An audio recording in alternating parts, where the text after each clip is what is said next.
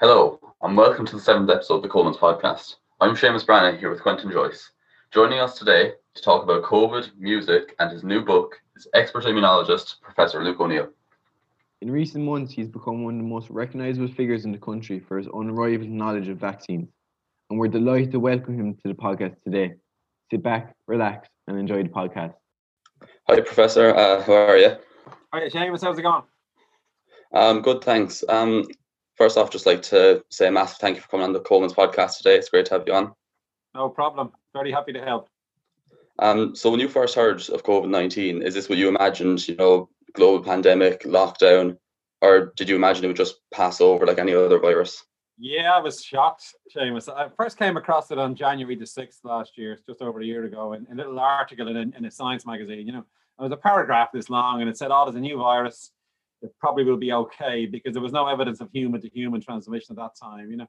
And then from that moment on, it got worse and worse and worse. And the, the big surprise was it wasn't like SARS. So it's in the same family. The virus is in the same family as SARS. And SARS was easier because it's only you spread with symptoms. In other words, you're coughing and you're sick and you spread it. This one you spread with no symptoms, and that's why it took off. And none of us expected that to happen. That's the main reason, actually, why it's so so difficult in a sense. This business of spreading without symptoms, you know. And uh, what do you think are the chances of another pandemic, possibly with a higher mortality rate, occurring in the future? Yeah, it's hard to predict. There's always, I mean, I've, I've been meeting virologists uh, over the years and I always warn you there's a pandemic coming. And we would go, oh, there's no chance of that. And we try to avoid them really because they, they were always, you know, doom merchants. But uh, so it's hard to predict. I mean, the worry is that these coronaviruses are quite common in other species like bats and so on, you know? And then there's a risk of one more jumping now into humans, but it's almost impossible to predict. It's unlikely to be um, really severe because viruses want to keep you alive, you see, because they, they eat your lunch effectively, is a great phrase I've used. So, in other words, if a virus kills its host, that's bad for the virus usually. So, most viruses don't do that. So, I mean, mind you, having said that, MERS is in the family and that's 35% mortality, which is high. But that was easy to get rid of because obviously, again, it was it was based on symptoms alone. But th- these are the kinds of scientific questions that we're kind of um, addressing all the time. Of course, nobody wants another pandemic, do we? Let's face it. Uh, one good part of that would be I know there's companies developing ways to block any coronavirus. So if a new one did jump, we'd have a quicker way to treat it, really, is the idea. So that gives us a bit of hope. If there was another pandemic, we could put the fire out more quickly. And just extending on that, do you think the government and the HSE will learn much from this pandemic to prepare the country for future ones, or do you think You it'll just so. happen, repeat? You'd hope so, probably, wouldn't you? I mean, what, what's the definition of insanity if you, if you keep doing things the same same time and without without you know whatever the word is, you know, uh, and hoping for the better outcome? Um, I think the world will learn for a start, and we'll be part of that. You see, so this is the biggest shock in hundred years. Remember, so all of us will date our lives pre and post this period. Watch when you're in your nineties, product. I, I predict you'll live that long. You look pretty healthy you'll be going on, did you know what happened in the year 2020, 21? You won't believe it to your grandkids, you know, because it's going to be really, really dramatic in all our lives for, for decades. We, we saw that with the 1918 pandemic, you know, the last big one. My, my father was um, born when that ended, but he always spoke about it. His mother would have told him about it, you know. So, so now what did we learn? Well, one good thing is we can deploy vaccines very quickly. So if there is a new one, we can make a vaccine using the same technology. It should work, you see public health measures.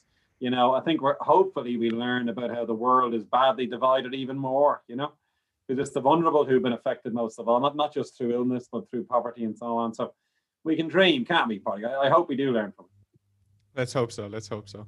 Um, just think, even in such an event, that Ireland would almost be able to have its own PPE or be able to sustain ourselves, like because we have the couple hand sanitizer manufacturers and other gear, but we were still very reliant on I- kind of foreign sources to get take- things into the country that we lacked. It'll take a determination. I mean, once the th- once a crisis goes away, we're all inclined to forget it, aren't we? You know, in life, it seems to be the case. So I think the way to think of it is, you know, a- after World War II, there was a massive nuclear deterrent. That was about preventing another war. In other words, all in fact, most wars end up with a response that builds up the army just in case there'll be another attack. You see, Ireland famously built all these Martello towers just in case Napoleon arrived. He never arrived, you know. they spent a fortune on those towers. So, in other words, we have to see investment now, don't we, into the future? It's as if you're you're, trying, you're insuring yourself against the next one by investing in the very things you've mentioned, you know, and all those strategies. Now, whether Ireland can act independently, we are in the EU, remember, so that's a useful thing. Anything should really be EU wide in a sense, but then we could have local strengths in this regard. Ireland uh, had very bad numbers in public health compared to other European countries. And that's the one thing you need in a pandemic is that's public health doctors. So I suspect there'll be a lot more of those into the future to help us should another pandemic emerge. Um, just kind of as an as an extension of what Padraig said there, would you say that our politicians have been quite hypocritical because before the pandemic they were they were struggling to find funds to deal with a lot of public health issues such as people on trolleys, overcrowding in hospitals, and uh, just general downgrading of hospitals, not being able to have the right equipment. Whereas now in the pandemic, funds have seemingly appeared out of nowhere to yeah. treat this as effectively as possible. You know, would you say that's quite hypocritical of them? Oh, I wouldn't use the word hypocrisy. You see, I'd never be a politician. would you, James, it's a very hard job, you know. I mean, they're trying to balance many things, aren't they? And um, it's tough for them. And I'm not trying to defend them either. It's good for us to criticize them, and they want they want that, I suppose, in a dem- democracy.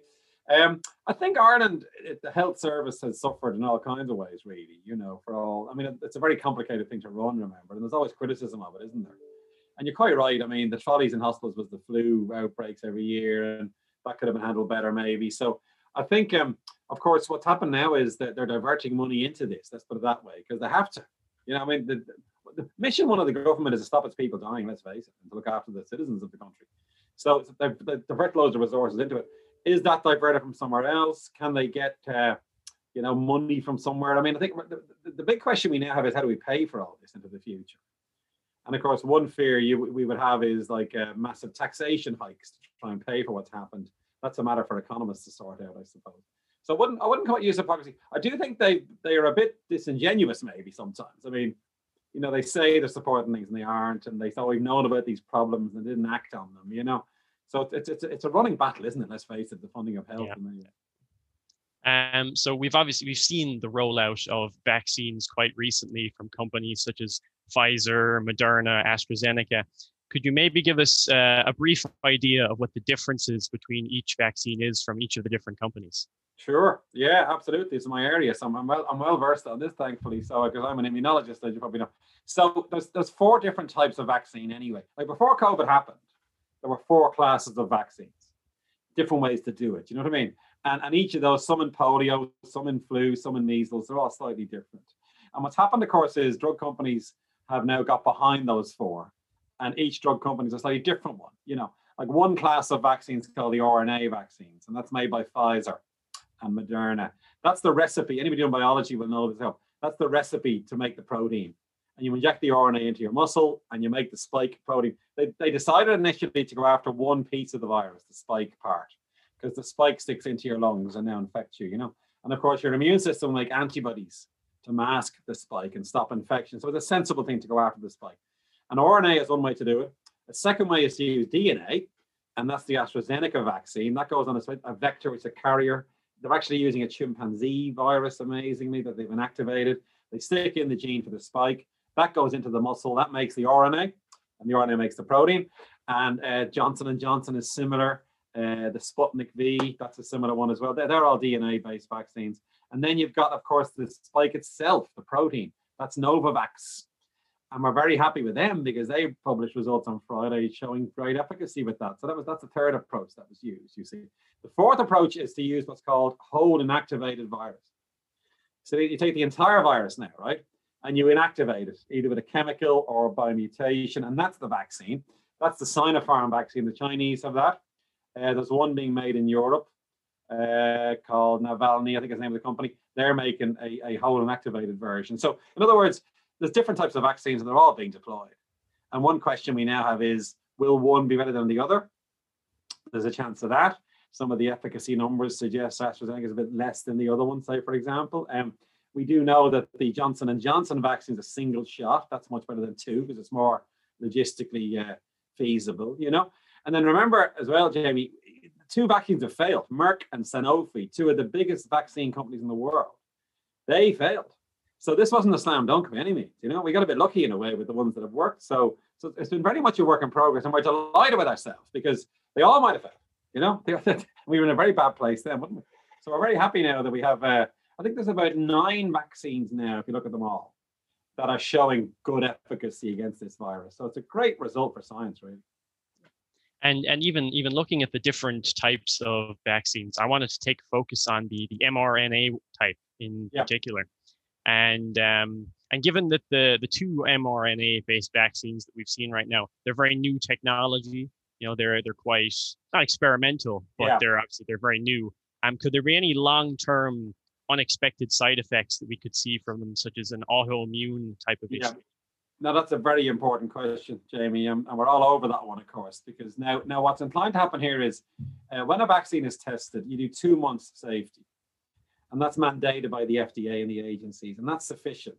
You see, so if you get if you don't get a safety problem in two months, that's a good predictor that it'll be long-term safety. Now you don't know because, as you've correctly said, it's a new vaccine. You see, but we're, we're confident that given RNA vaccines in the past, None were approved. Uh, this is the first, that Pfizer one was the first one. They have long-term safety data in smaller numbers, and it seems it's safe. You know, so but then again, you can't be 100% sure, but it's a risk worth taking because you need a vaccine to stop infection, which is definitely going to harm you. You see, so it's always that balance between risk and, and reward. You know, but it's they were looking at extremely closely, and so far so good. I think that Pfizer vaccine's now been in over 20 million people, if not more, and no signs of any safety signal. You know and we're, we're, we're three months out now. So I, am confident there shouldn't be a problem.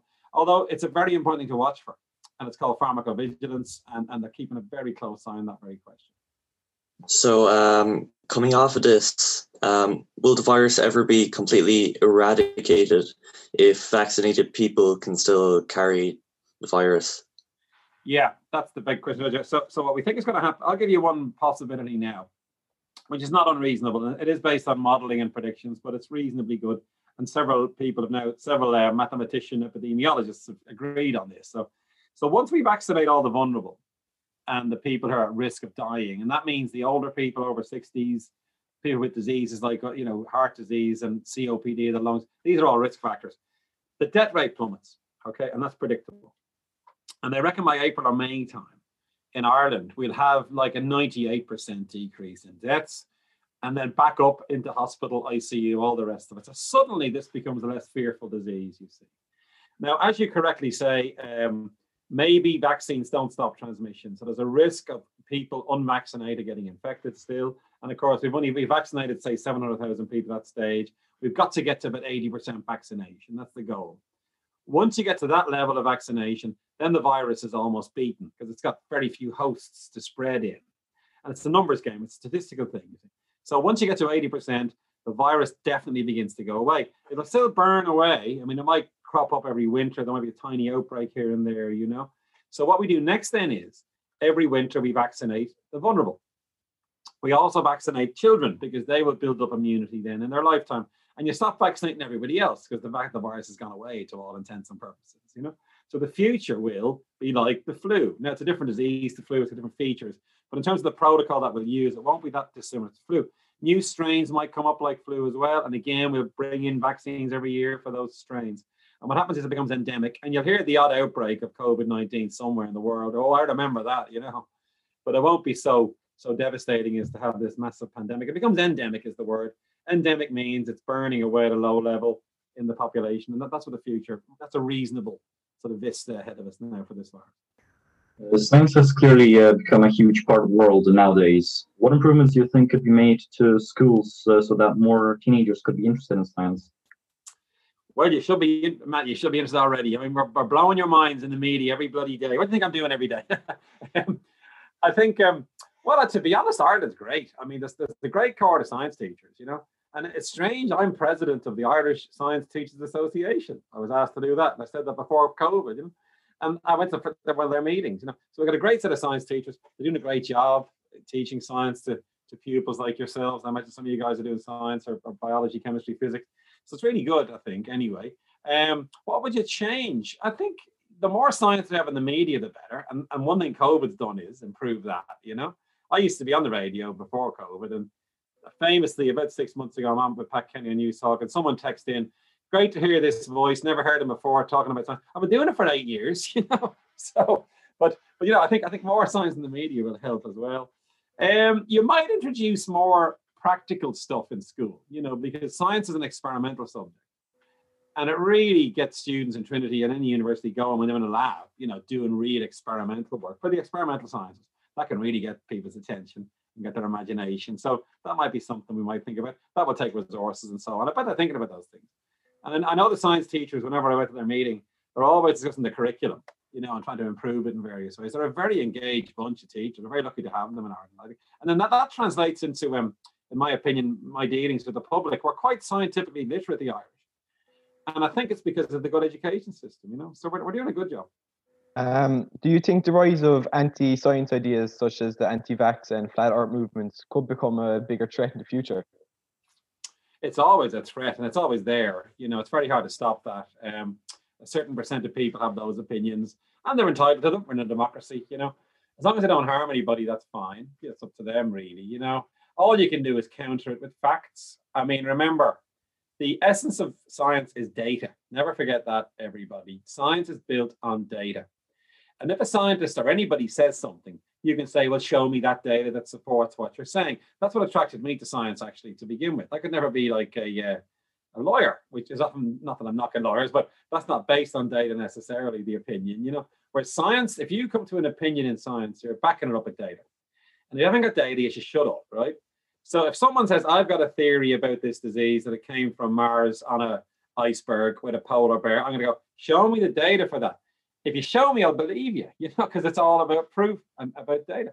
So, so all you can do is say, look, you have your opinion. That's okay. You're entitled to it. Show me your data. I'll show you mine, you know. And then if that's why science education is so important. Like, one reason why science education is critical, is it's not to turn people into scientists, because very few will become scientists overall. It's to allow people to judge things for themselves, you know, and look at data and say, I don't believe that. You know, I believe this based on scientific methods. So, so those all, that's all we can do really. Will it get more common? Well, certainly social media and the internet doesn't help. I mean, that transmits these things more quickly than when I was younger, you know, that makes it worse. But you might say that's counterbalanced by we can transmit the other information through social media. So, so maybe there's a, a balancing act needed there more and more. You might see a situation in the future where social media block certain things more and more, you know, misinformation, especially if it's harmful to others. I think it has a responsibility to do that, I would say, you know. So we'll see that that might help to contain some of it. Uh, you released a book before Christmas called Never Mind the Bollocks, Here's the Science. Uh, what would you say was the main driving force behind writing that book? Well, just what I said, Seamus, to be honest. I mean, the mission, I wrote that book before COVID, by the way, because I was asked to do it after I'd done a book called Humanology for Gill. That came out in 2018, I think it was. And then did a kids' book, actually, The Great Irish. I'm plugging me books here. Buy one, everybody. Order them online. Uh, they were they sold well, those two.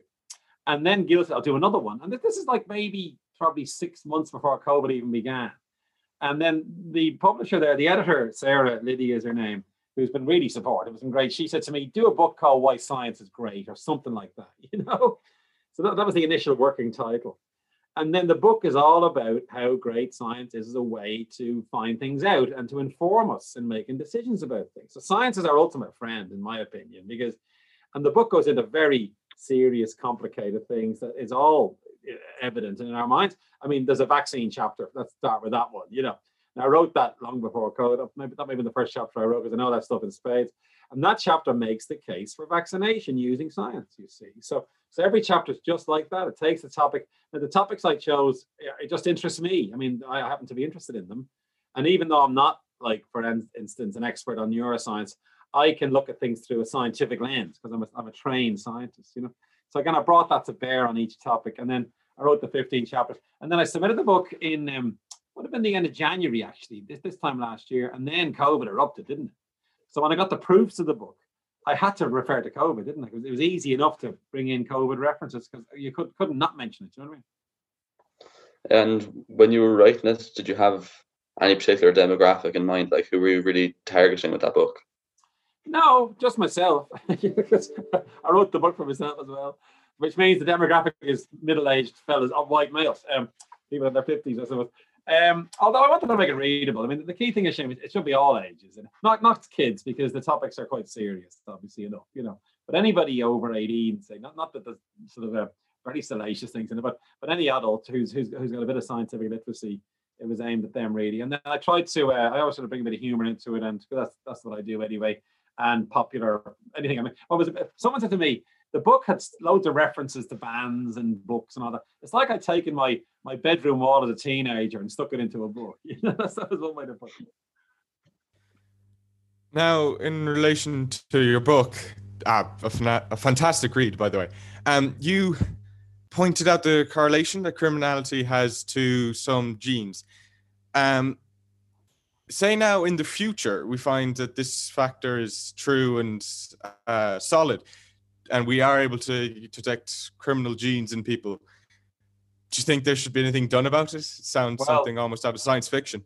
That's that's that, that's a good point, Patrick. I'm glad you liked the book. Thanks very much. Probably got a laugh out of it as well. Um, uh, plenty. Well, that that bit of that chapter, if I if I admit it, it's a little bit flaky that bit because no, and I discovered that after I'd written the damn thing, someone got in touch and said, "Luke, that stuff on monoamine oxidase, that's that hasn't quite panned out, you know." So that was a bit of a shame. Now I try to keep it up to date as possible, but the, uh, mind you, I got a couple of ex- what I did as well. Probably was I got real experts to read each chapter for me, just in case I was saying something stupid or wide of the mark. And I got a couple of neuroscientists to read that chapter for me and they, they said, yeah, it's good, but it, maybe some of it's a bit overstated, I suppose.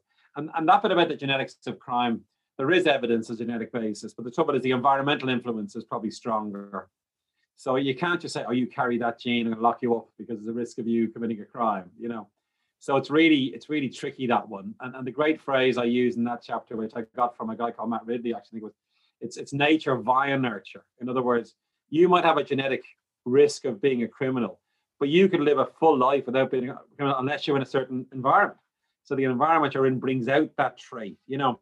So so so in other words, you can't really blame people for committing a crime because they're they're doomed yeah. by carrying those genes. You know, I think that'll be a bit much. It's probably saw in that chapter it was used in court cases a couple of times to say someone carried that gene, that's why they committed the crime. And, and I think that was wasn't accepted. Maybe in a couple of court cases it was it was mitigation.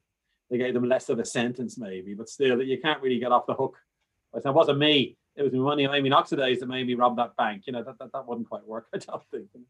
Although having said that, it's a uh, fascinating area. I mean, there's lots of studies going on. And of course, if you know, if you if you see people who've got those genes, you might look after them better. You know, make sure they aren't in a difficult environment that, that exactly. brings criminal tendencies in them. You know, so I think it's a really interesting um, area to, to investigate. And just more topic on genes while we're there. What are your thoughts on gene editing and such as on humans and yeah another point a follow-up question to that one uh, CRISPR should be kind of publicly available. I'm sure you're aware of it, and yeah. probably Dr. Josiah Zayner, the former NASA scientist, founder of OwnIt. Uh, he kind of wants to make it very publicly. Yeah, yeah. Oh, very publicly make it for everyone, kind of yeah. cheap, and so everyone can have this technology not not sure about that. I don't know. That's a bit dangerous, maybe. I mean, it's still unproven. I mean, obviously, there's massive work going into CRISPR as a way to correct defective genes. Let's start with that. So, so as you probably know, we, there's loads of diseases that are genetic. Like cystic fibrosis is the classic example, actually. You know, so if you could go into even an egg or a sperm, or into a fertilizer can correct that gene, that baby's born now without cystic fibrosis. That's a dream, you know. Now there's other diseases. There's um I think the first one's called uh, some neurodegenerative disease, where they are trying to correct with CRISPR, you see. So the, the risk of this is, of course, you might modify another gene by mistake. And then, as you may have seen in China, they made these babies allegedly that they, they what they've done there was interesting. There's a genetic susceptibility to HIV, AIDS. There's a gene. If you carry that gene, you're at higher risk of AIDS. So they modified that gene in embryos, and the babies were born. You know. Now we don't know what the consequence. They were they were absolutely reprimanded. Were fired because that you know, in other words, you don't know if it's going to be harmful or not. So so it's at that stage, CRISPR. It hasn't quite made it yet into the into mainstream medicine. The dream, of course, is that we will have genetic engineering to correct all these nasty genes that give rise to horrible diseases. Wouldn't that be brilliant? You know, and there's several diseases like that. So so that, that's for the future. I think for the moment, it's still a bit of experimental, but uh, but there's a lot of work going on. There's lots of companies based on CRISPR. Uh, we use CRISPR in my lab to modify genes just experimentally in, in, in, in cells in culture. You know, often in my lab, we would be working on immune genes. To, and how do you know it's important for fighting a virus? You modify it with CRISPR, and now the immune system doesn't work. So it's a way to prove the importance of a gene in, this, in a lab-based system. But you're right, it's a fascinating area, isn't it? Let's face it. I, I think the future will involve genetic modification to help us. You see. Right now, you're like the top scientist in Ireland. At uh, what point in your uh, life did you decide that science was the area you wanted to have a career in? Yes, well, indeed. I mean, when I was in secondary school, like yourselves, I remember I began to love biology. So when I was in fifth year, actually, with a great biology teacher, and he was like a young guy. I think he was maybe, I think we were his first class actually. This, now, this is now 1979, to give you an idea. And he'd long hair, he'd torn jeans. He used to slouch into the classroom. And uh, have you ever seen Scooby Doo, Matt? You ever familiar with that? He was like Shaggy. That was his nickname, actually, Shaggy. Uh, and he was, we thought he was cool, you know, and he, and he told us about DNA. Remember that day? That, oh, that's interesting. I thought double helix was great, you know. And um, another example, how radical he was. And in those days, the schools were even more Catholic than they are now. We said a prayer before each class, you see. And he said, We're not doing that in my class. oh, that's interesting. I thought I was like, I was like 17, that's cool. So it began with that. But having said that, I was still in my English was my best subject in school. I could have brought the two together now with these books, and I might have done something else. But then I realized in sixth year, oh, maybe science would be good to do in, in university because I love biology, you know, and and I knew there might be a job out of it. I remember seeing him in a hospital, biochemistry was a job. So may, maybe I'll get a job as well. Was in the back of my mind slightly. But mainly because, because of interest. I, I, I was going to do medicine actually. And then I changed my mind in the CAO. I said, I don't want to do medicine. It's going to take too long. And I got enough points as they were in the time in the mocks to do medicine. But I changed, my mother went mad. I changed my mind and did science instead. Um, and then I went to university, right? Now that, that was a great experience. And, and of course, the curse of this pandemic is let's hope when you guys go to college, uh, it'll be lifted because you meet lots of people, you get your ideas going, you you make new friends, your interests begin to grow. And then finally, I got really inspired by the staff in Trinity. There was a few key staff members. I think it's all about that, really. Pe- other people inspire us. Let's face it. And then in my final year in Trinity, you do I did biochemistry as a, as a degree.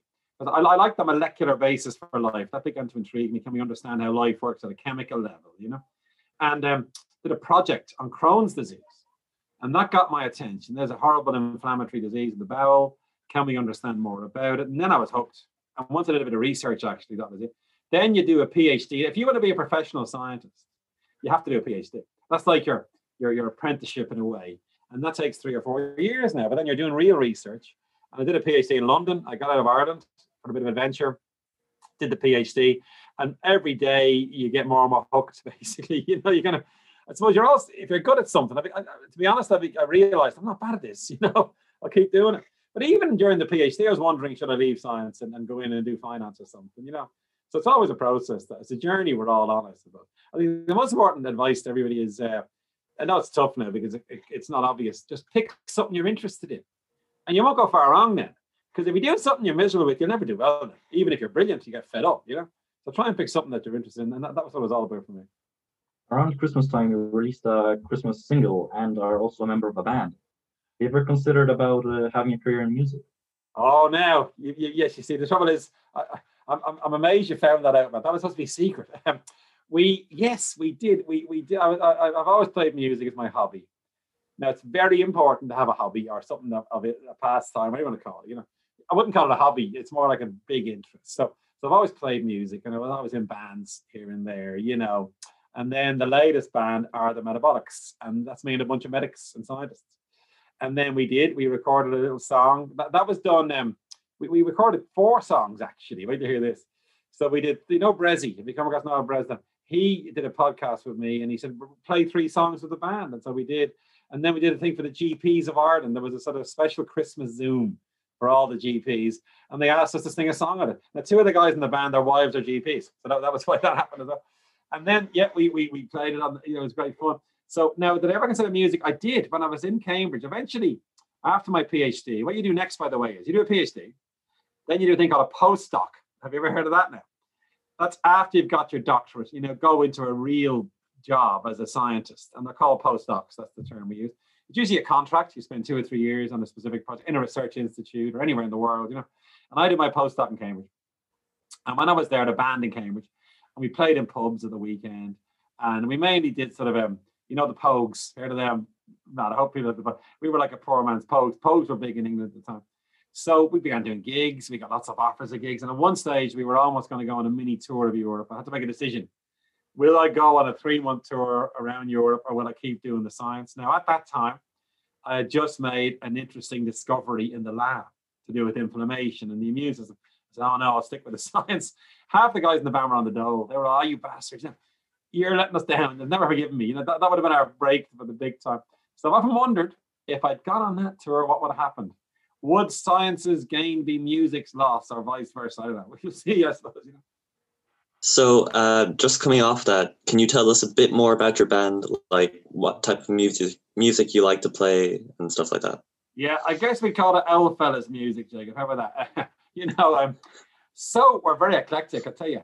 So, when I, uh, here's the history of the band. So, so uh, often at conferences, big scientific conferences, they could be four or five day conferences. I spent my life on the road before the pandemic, by the way, going to all these giving talks, you know a big like there's a big annual immunology congress and like 10,000 people turn up you know it's a big thing every year we all meet as immunologists and people give talks i mean just the latest breakthroughs and so on there's always a party at the end you know for the for the delegates a bit of fun and it's usually a, a dj there can be local bands play and sometimes i put a band together at the end of the conference and it turns out many scientists are musical interestingly so it's easy enough to get a bun they're all amateurs like it's we, we're chancing around so you're playing music to entertain a big crowd, you know.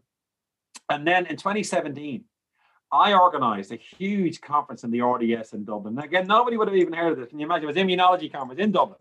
A thousand immunologists came to Dublin. Can you believe it? No interest in the general public. It'd be a different story now. Uh, anyway, at the end of it, I put a band together. I'm in Dublin. I put my own band together, and that's the Metabollix. Now, I had two scientists and three medics, but we knew we were chancellors, Jacob. We were okay, but not great. And the drummer knew a really good young guitarist who's a professional, and we got him in, Chris Cole. He's brilliant on guitar.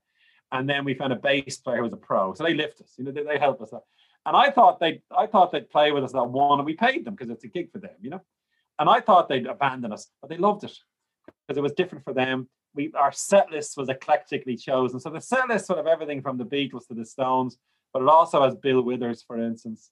It also has uh, you know, uh, Radiohead, you know, bit of punk because a couple of the guys like myself love punk, Stranglers.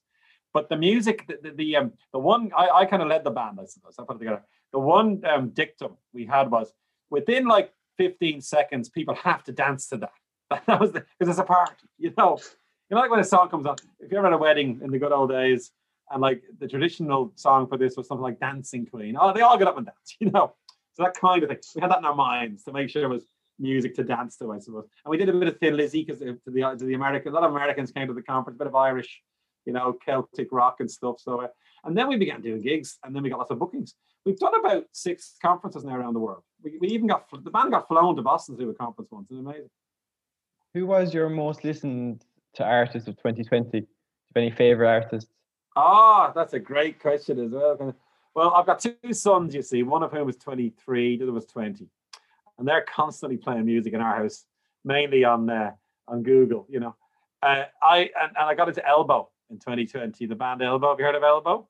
They had a whole load of hits, and I've listened to them a lot. I love some of their stuff; it's brilliant. So I'll probably list them as a as a big new one that I've been listening to. It's very hard though, kind of music nowadays, because you know, like for example, the stuff that came out in the 60s and 70s is the best, in in my opinion, anyway. You know, and any band I hear now, I think a bit derivative of that. I like uh, Fontaines DC though. That, that album's great. You know, that one's brilliant. I thought so. There is there is new stuff, but, I always go back to my old favorites. The music you listen to between the age of say 14 and 20 will never leave you. You'll always have that in your. It's like like plugged into your brain like a memory stick. You know, you'll never escape it. Did you make a pandemic playlist? I didn't. Oh God, no, no, I didn't. I should have done that, shouldn't I? Yeah. There aren't too many songs about viruses. Maybe there's an opening there. I'll have a write a few songs now about viruses. They probably wouldn't sell. You never know. Yeah, so coming off of that, um, let's say my song of 2020 was Fake Fine by Robert Grace because it was about the pandemic ah. and it just related to a lot of people. So yeah. if you could pick a song to describe the year 2020, what would it be? That would capture 2020. Oh, now. Well, yeah. it, has, it, has, to be me at Mundy. Did you see me playing with him, Jacob, on, on the on the Gaiety? Did you hear about this one? So, so there was a New Year's Eve show in the Gaiety Theatre on RT, and they asked me to. I was interviewed as part. Now looking back on the year stuff, but then Mundy asked me to play with him, And I got up on stage and I played with Mundy and the Sharon Shannon and her band. And we had a song called Mexico, which Mundy had written. And that and he picked it on purpose because the chorus is um, you know, uh, promise me this will get better and this will heal in bright weather. And that was a great chorus. We, he, he suggested it. his song, obviously, but uh, let's do that, he says, because that'll lift people. And so that, will be the song for me. And, and, and I still keep saying that, by the way. We will get out of this pandemic in bright weather when the summer comes, you know. So I had to pick that one, even though it was written a few years ago. That's the one I would, I would pick. Do you know what, Jake? Um, have you heard of Mundy? I have. Thank God for that. he did a big hit called July about oh, 10 years ago, I think it was something like that. Uh, just on the topic of music, when do you think we'll be back? You know, people dancing in clubs, in pubs, yeah. listening to music, having a good time. When can you see total normality? Well, I was asked last week, Seamus. Um, I did an interview in the Irish Times. They got to think of the Winter Nights Festival thing, and journalist called Jennifer O'Connell interviewed me, and uh, she said, uh, "When will Coppers reopen?" Was the question. I said, "Hopefully never." not. Um, I love Coppers. That's not. Any, if any um, Coppers is fine. Um, so that I'll tell you one thing: the way we know we're getting somewhere with this damn virus is twofold. One is absolutely going to a big event. Now it could be a music festival, outdoors, probably. Let's face it, or a football match in the Aviva. You know, those kinds of things. Now it's very hard to predict because it's all about the numbers. And over the course of the next three, six months, it won't happen for six months. I predict that for definite, by the way. So it might be towards the autumn. It'll be limited though. It might be 5,000 people max. It'll hardly be outdoors It'll be a slow, stepwise process, provided the numbers keep going the way they are. And secondly, we get the vaccine out. The vaccine is the way to bring things back because if we're 80% are vaccinated, you're 90% protected against this virus, you see, with these vaccines. You know, fantastic. So you can meet up with anybody really in any situation. But we're going to be cautious because there's still unknowns, you know, and there's many unknowns that we haven't even thought. These new variants you see are our latest concern that are coming in, you know. But I think it's not unreasonable to think we might have some kind of musical gathering, say in, in a theater maybe or in a venue. You know, pubs might begin to reopen slowly again, outdoors initially, like beer gardens and so on, and they may be indoors with restricted table spacing and so on, like like we have in the open for a while there. It'll all depend on the numbers though. And then the other big metric is can we just get on a flight and go somewhere? And and that will come back slowly as well. It'll probably involve you need to have a vaccine for some airlines anyway there may be antigen testing at the airport to make sure you're negative before you get in the plane, you know. So that can be that'll begin as well. But I wouldn't be predicting much uh, of those kinds of things. Um, it'll take us six months to get to that. What the big the big the next big question, well the, the current question is this: Can we get the vaccine out as quickly as possible? Now the answer will hopefully yes to that. Then you see the numbers go in our favor. Less deaths, less hospitalizations, less ICU admissions. That's April, May, June time. Now, once that begins to happen, the government has to begin relaxing things because the damage the lockdowns are doing are huge for mental health and economic, all kinds of things. So you're balancing one risk against the other. So it'll be a slow crawl out into the light again. It'll probably begin in May, June time, I predict. So I think the big reopen. I think what happened, by the way, is in March, we they're going to lift level five. It'll be probably be toward. It could be after March fifth. That, was the date that was established. Certainly in April, we're going to lift level five. So we will see a gradual coming back from them. So there is light at the end of the tunnel, I suppose. Like you know, there is some bit of an end in sight at least. Yeah. Um, yeah. I'd just like to say a massive thank you again, Professor, for coming onto the podcast today.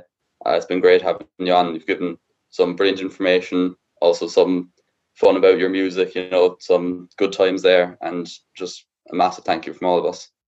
Well, there's light at the end of the tunnel, and hope for better days to come. A massive thank you to Professor O'Neill for giving up his time to talk to us on the podcast. Make sure to check out his book, Forget the Bollocks, Here's the Science, available in all good bookstores. Tune in to future episodes to hear us talk to four Cork hurling stars and Waterford hurling legend Michael the Brick Walsh. Go check out our website, colemanspodcast.com, for our blog section, behind the scenes photos, and much, much more. Also, keep up to date with our latest interviews and episodes on our Instagram and Twitter at Coleman's Podcast. Thanks for listening. Stay safe, everyone. And if we go to Mexico. Will it get better? Inside this love, will they heal into good weather? I think it's time to have a go. Before I met her, I was alone, and she saved me. All these stupid little crimes, a thousand million different times.